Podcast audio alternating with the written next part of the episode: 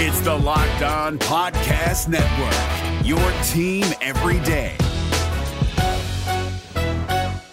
Kyle Crabbs here, host of Locked On NFL Scouting. Join Joe Marino and me every day as we provide position by position analysis of the upcoming NFL draft. Check out the Locked On NFL Scouting podcast with the Draft Dudes on YouTube or wherever you listen to your favorite podcasts. We were ready to dive into the tape right away and break down some things that we saw in this Bengals game against the Browns in week one. But we have shocking news to talk about. La'el Collins has been released from the play- physically unable to perform list by the Cincinnati Bengals. You are Locked On Bengals, your daily Cincinnati Bengals podcast, part of the Locked On Podcast Network. Your team every day.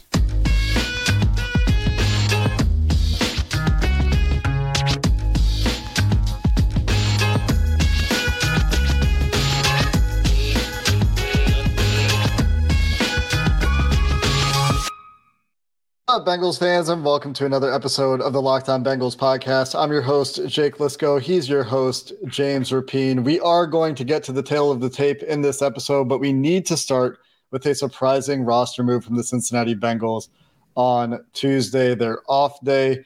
We're going to start with the La'el Collins roster move. Today's episode of Locked On Bengals, which you can subscribe to on YouTube or anywhere you get your podcast to join that first listen club and that everyday club.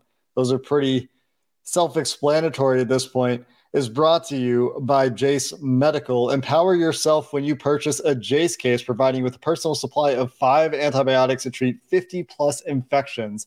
Get yours today at jasemedical.com. That's J A S E medical.com. And James, news that I can guarantee you nobody saw coming on this Tuesday afternoon or evening on the East Coast. La'el Collins released from the physically unable to perform list by the Cincinnati Bengals.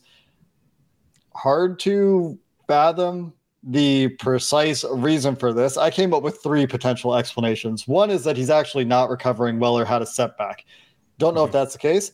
The uh, another is that he's actually fully recovered, at least in his opinion, and could pass a physical and wants to go play somewhere and ask for his release and the other that is certainly tied up in this one way or another, regardless of whether one or two is true, is it's a cap and cash saving move for the Cincinnati Bengals for a player that is not going to be playing for them anytime soon. Yeah, I'll rank them in order of what I think is most likely versus least likely. And I think you're right on the the the button here with the options. I think 3 is number 1 the cap cash savings. What did they just do? they inked Joe Burrow. They've obviously locked up guys like Jermaine Pratt and Logan Wilson at linebacker. We know about the Orlando Brown Jr. deal, Trey Hendrickson extension. They were within $5 million of the cap. It was like four something. And so the Bengals never get that close.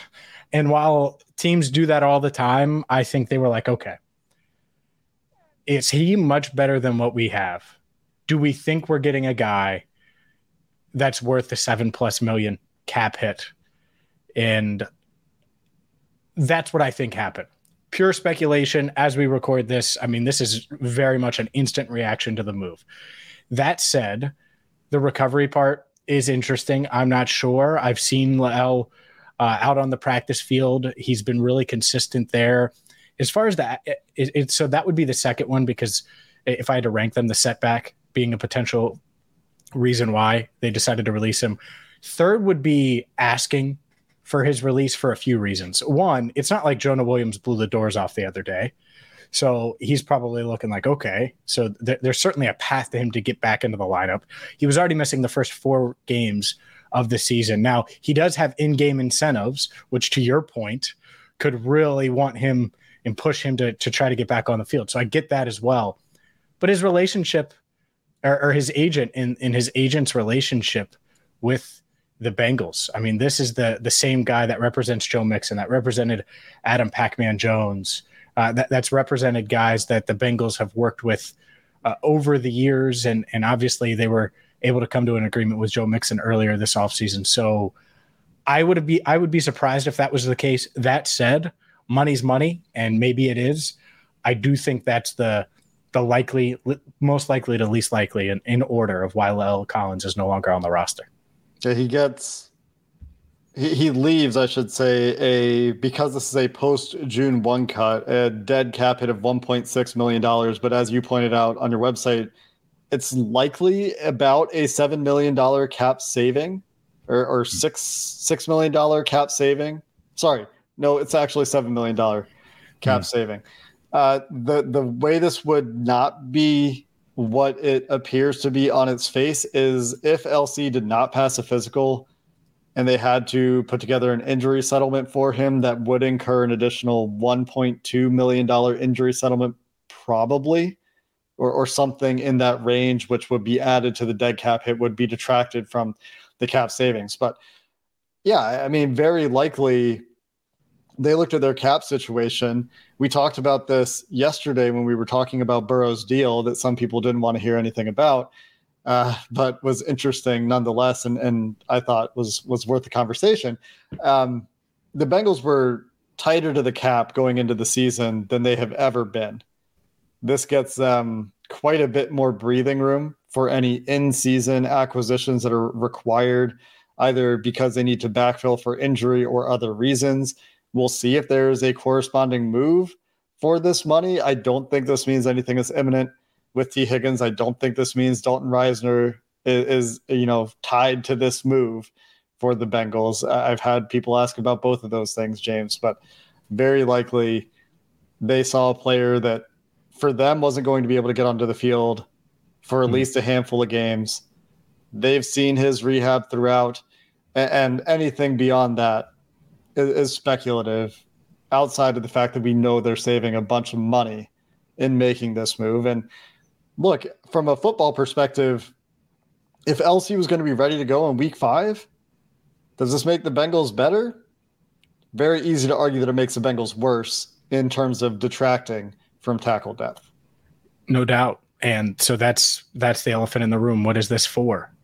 Is this for a potential T deal? Maybe not this year. Maybe they don't use all of that cap space and roll some of it and are able to use it down the line. Like I I, I do wonder at the same time, I, I don't know if it's I think it's very cut and dry where they probably look at it and say, hey, we can get way more comfortable cap wise. You talk with the coaching staff, you talk with the trainers. Is this a necessity? Or is this something that eh, we we're not even sure Collins is going to be the first tackle off the bench? I'm speculating, right? Because honestly, I'm kind of bummed. I had a good relationship with LC, and uh, I, I was hoping he would be able to make it back and make an impact because I know he was really excited to be here in Cincinnati. So it sucks, but uh, you know, hopefully he lands on his feet. And um, yeah, it just it seems like the Bengals looked at the the cap situation and said, let's give ourselves a, a bit more ourselves a bit more room, which I'm not going to blame them for because we don't know where that money's going to go yet. And it could go in a bunch of different directions, like you mentioned. We'll see what, if anything, happens in the short term. I, I'm skeptical that it's anything in the short term, but who knows? Been wrong about that before. We'll, we'll they could sign me. I'm available. signing. I mean, the- Zach, Tues- call me. Tuesday would be a workout day, right? For for Just saying. I mean, it's an off day for for the players. We're recording uh, later than normal. Dot dot dot. Question What, mark. Does that mean they're late news? Is that what you're saying? No, no. I just, that I worked out for them Oh. earlier today. I was just connecting the dots. See, I was in my world and you were Yeah, in reality. I was in reality. That's right. Uh, here in the real world. Um, yeah, surprising move. Not Yeah. not much else to say about it right now. I would say we'll see if anything else is coming. Took everybody by surprise. Not sure there's a clear explanation.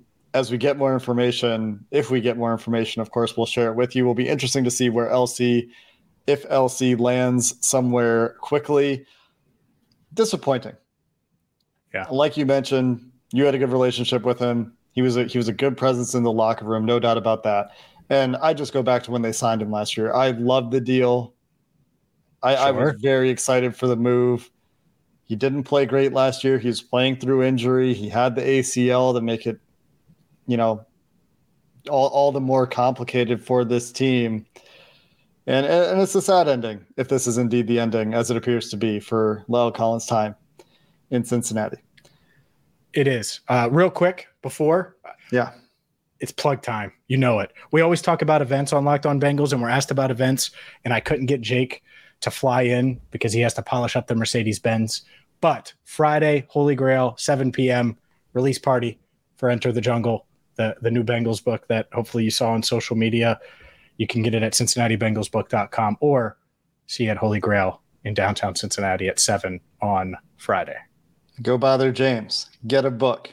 Coming up next, Mike Santagata at Bengals underscore Sands on Twitter is going to join us to break down some tape takeaways, starting with some promising signs from this Bengals defense. Our partners at eBay Motors have teamed up with Locked On NFL fantasy football host Vinny Iyer to bring you some of the best fantasy picks each week all season long. Whether you're prepping for a daily draft, scouting the waiver wire every week, we're going to provide you with players that are guaranteed to fit your roster. So let's see who Vinny has picked out on this week's eBay's Guaranteed Fit Fantasy Picks of the Week. And Patriots running back Rhamondre Stevenson had a tough time in week one against the Eagles and saved his fantasy value with six catches for 64 yards. Expect him to get going on the ground in week two after doing little with his first 12 carries of the season. The Dolphins got gassed for 208 yards and two touchdowns by the Chargers.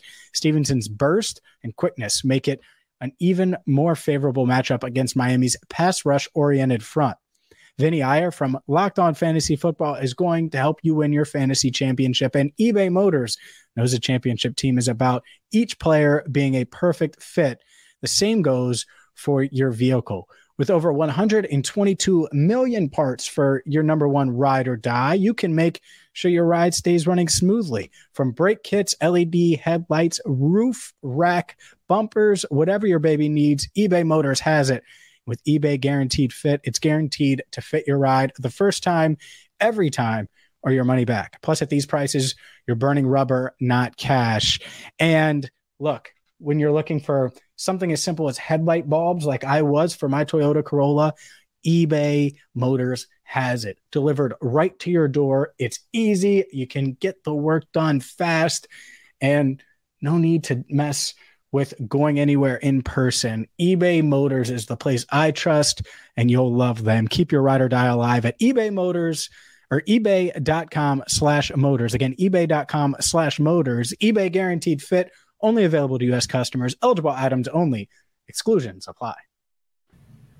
We're now joined by Bengals Sands, Mike Santagata, weekly guest here on the Locked On Bengals podcast for the last couple of years now. Has his own podcast over at It's Always Game Day in Cincinnati, where he covers the Bengals with Lindsay as well. And Mike, we're going to talk defense to start. We spent a lot of time on this podcast, as you know, in the last 24 to 48 hours talking about what went wrong for the Bengals on offense in this game. But on the defensive side of the ball, despite 24 points at the end of the game, it wasn't perfect by any means, but I thought it was pretty good. What were your first takeaways as far as who played well, what what you thought when you watched the defense on tape?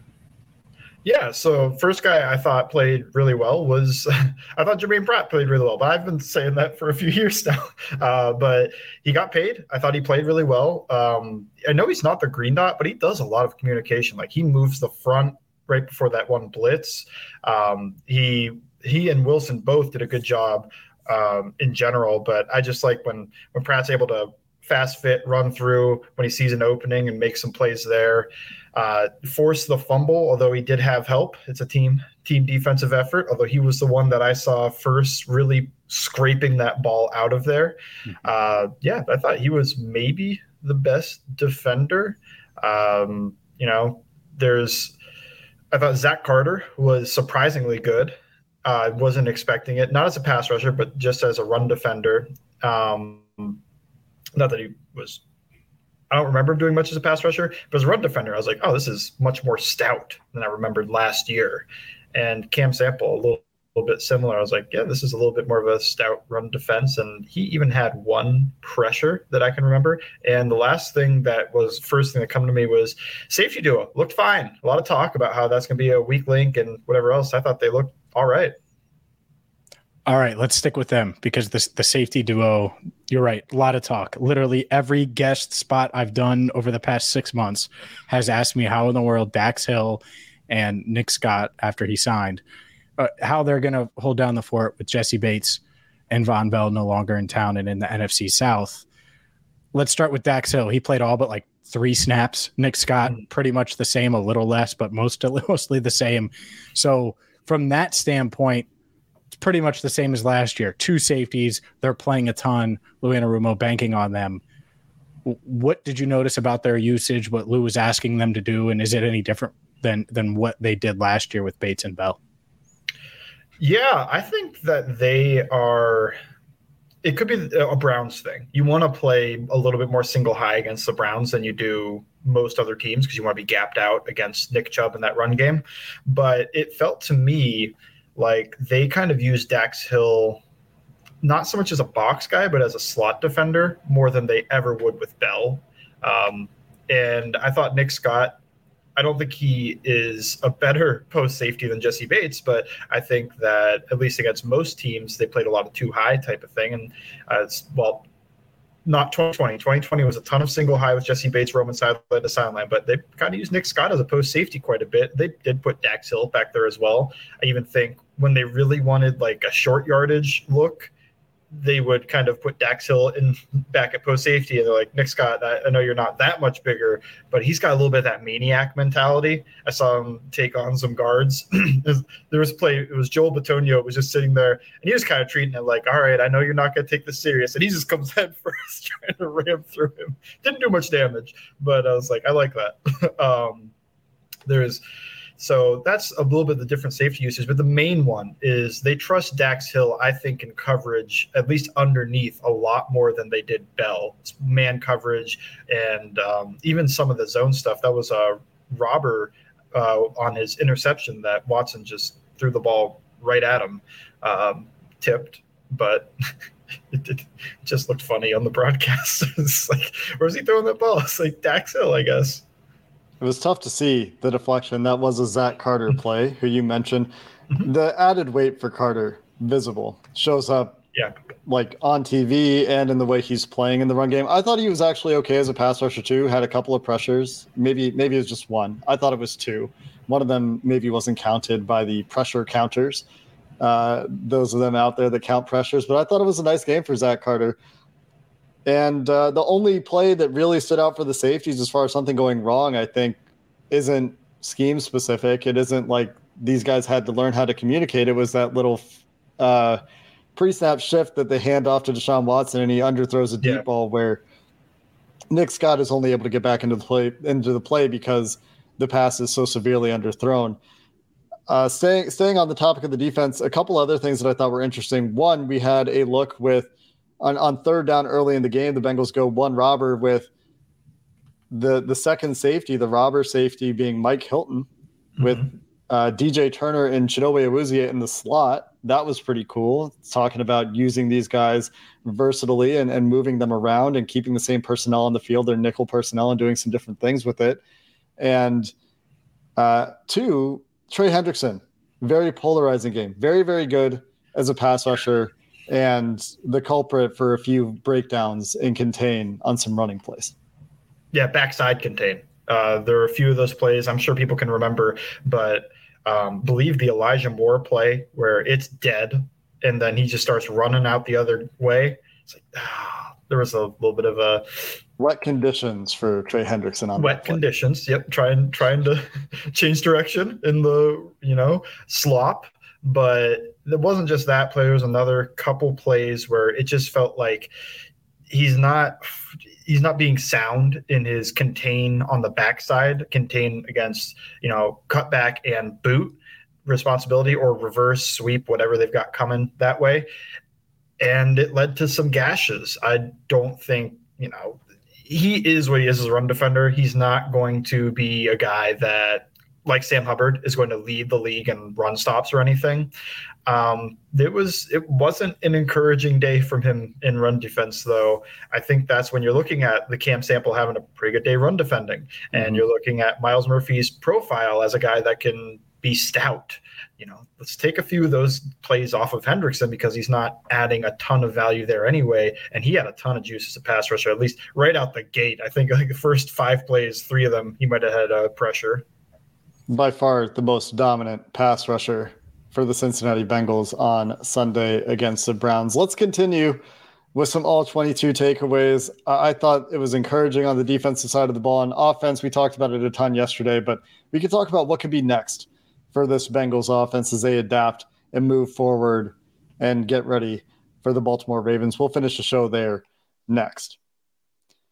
Today's show is brought to you by Jase Medical. Everyone should be empowered to care for themselves and their loved ones during the unexpected. And that's why Jase Medicals offers the Jase case. The Jase case provides five life saving antibiotics for emergency use and gives you peace of mind so you're not just hoping that you have access to medication in an emergency.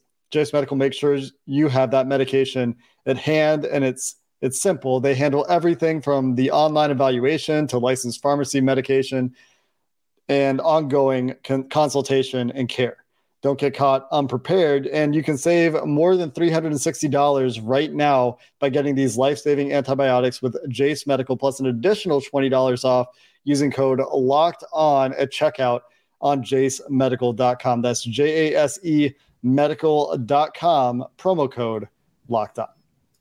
Today's show is also brought to you by Prize Picks. Prize Picks is daily fantasy the way it should be. It's the largest independently owned daily fantasy sports platform in North America, and they're the easiest and most exciting way to play da- daily fantasy. How does it work? You pick two to six players, and whether they're going to score more or less than their prize pr- prize picks projections, and that's it. You can earn up to 25 times your money. And so, for example, if you would have said less than for Joe Burrow in week one, which we're about to talk about what's next for that offense from a passing yard standpoint, you would have hit that one.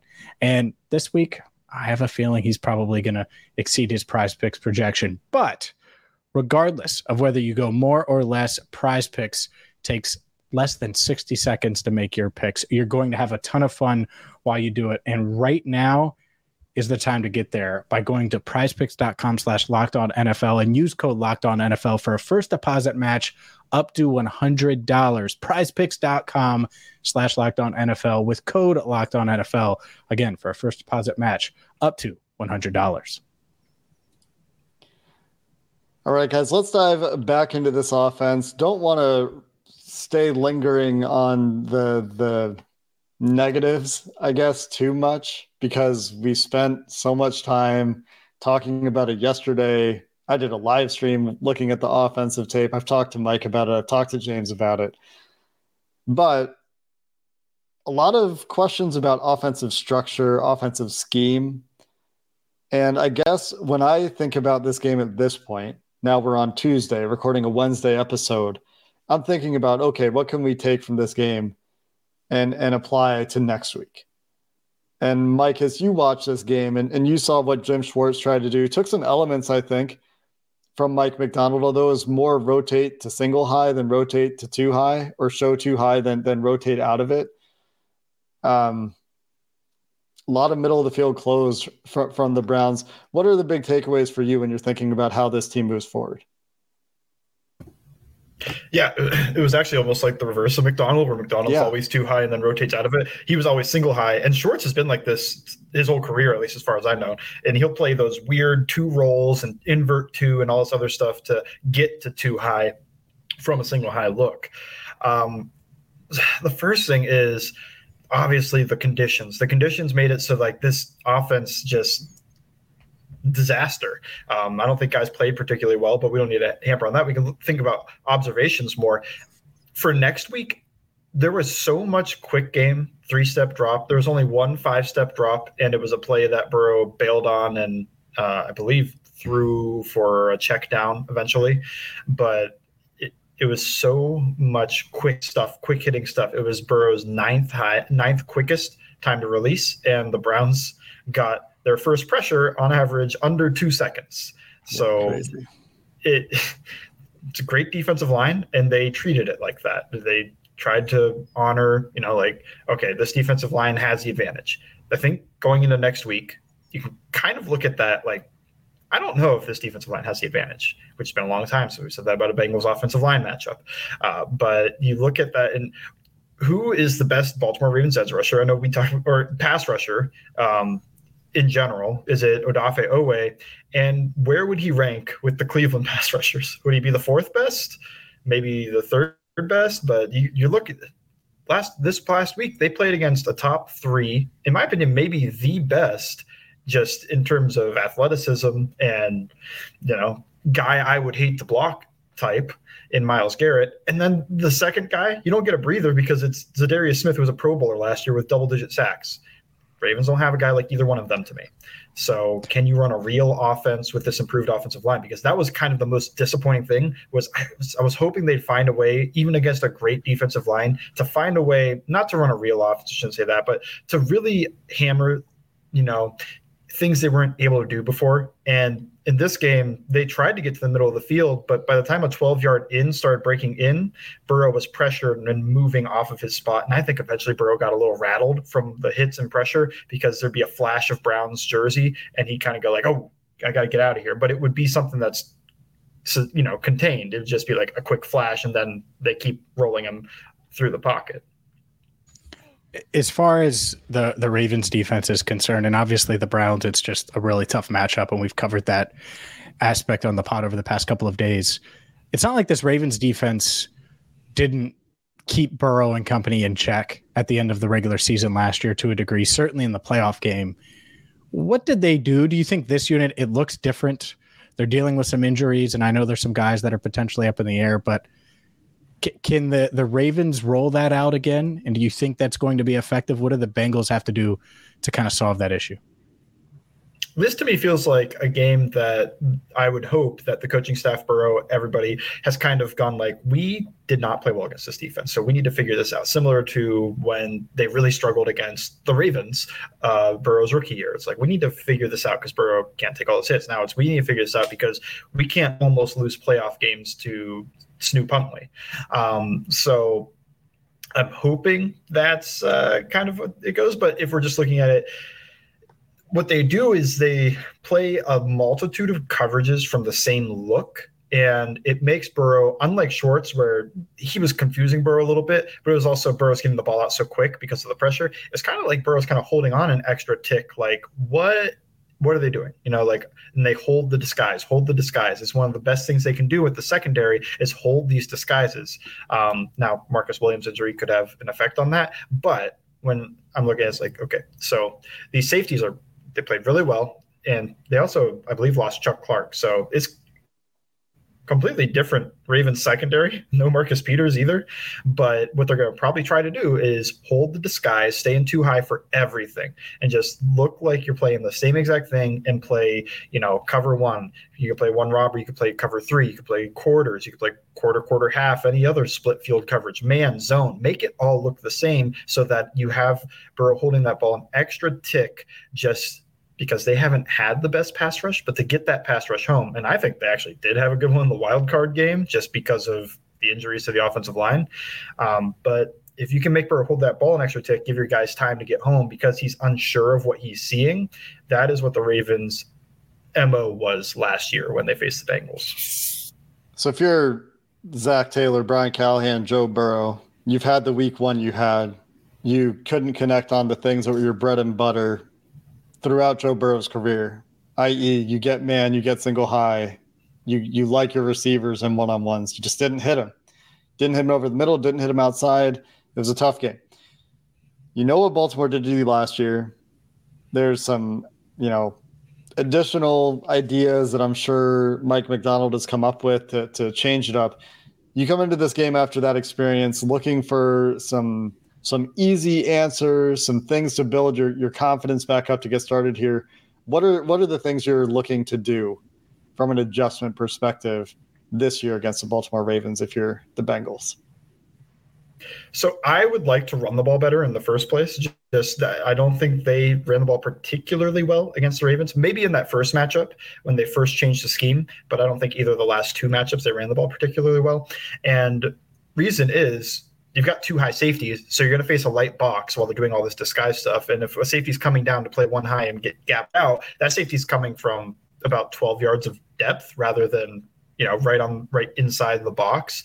Uh, I would like you know can they just be able to move the ball effectively that way. And then when it comes to the passing game, um, I feel like the Ravens even still presented those opportunities similar to what the Browns did. And I just, the wide receivers on the outside and the inside are so good that I really trust that that's going to be fine. You, if you get those one-on-one opportunities, take them.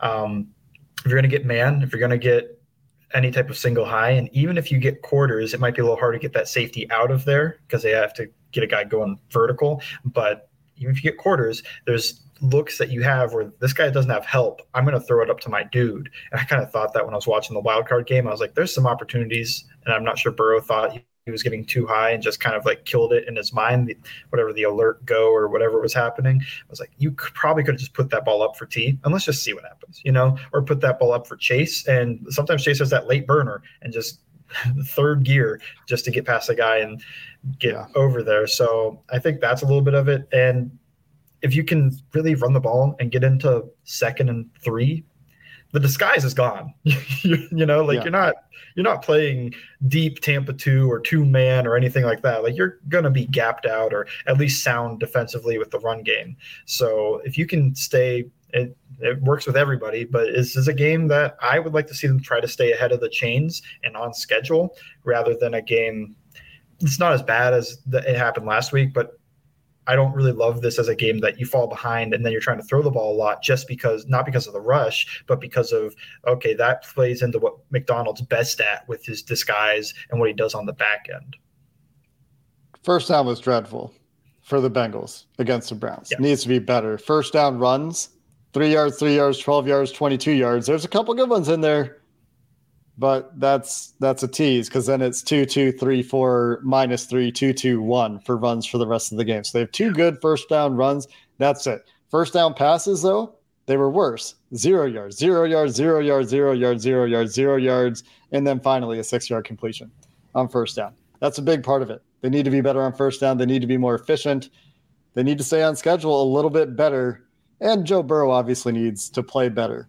And he has an opportunity to do so, I think some good players on that Baltimore defense, but going to be very interesting to see how Burrow and this offense respond, as we've seen them do time and time again in Joe Burrow's career in Cincinnati this week.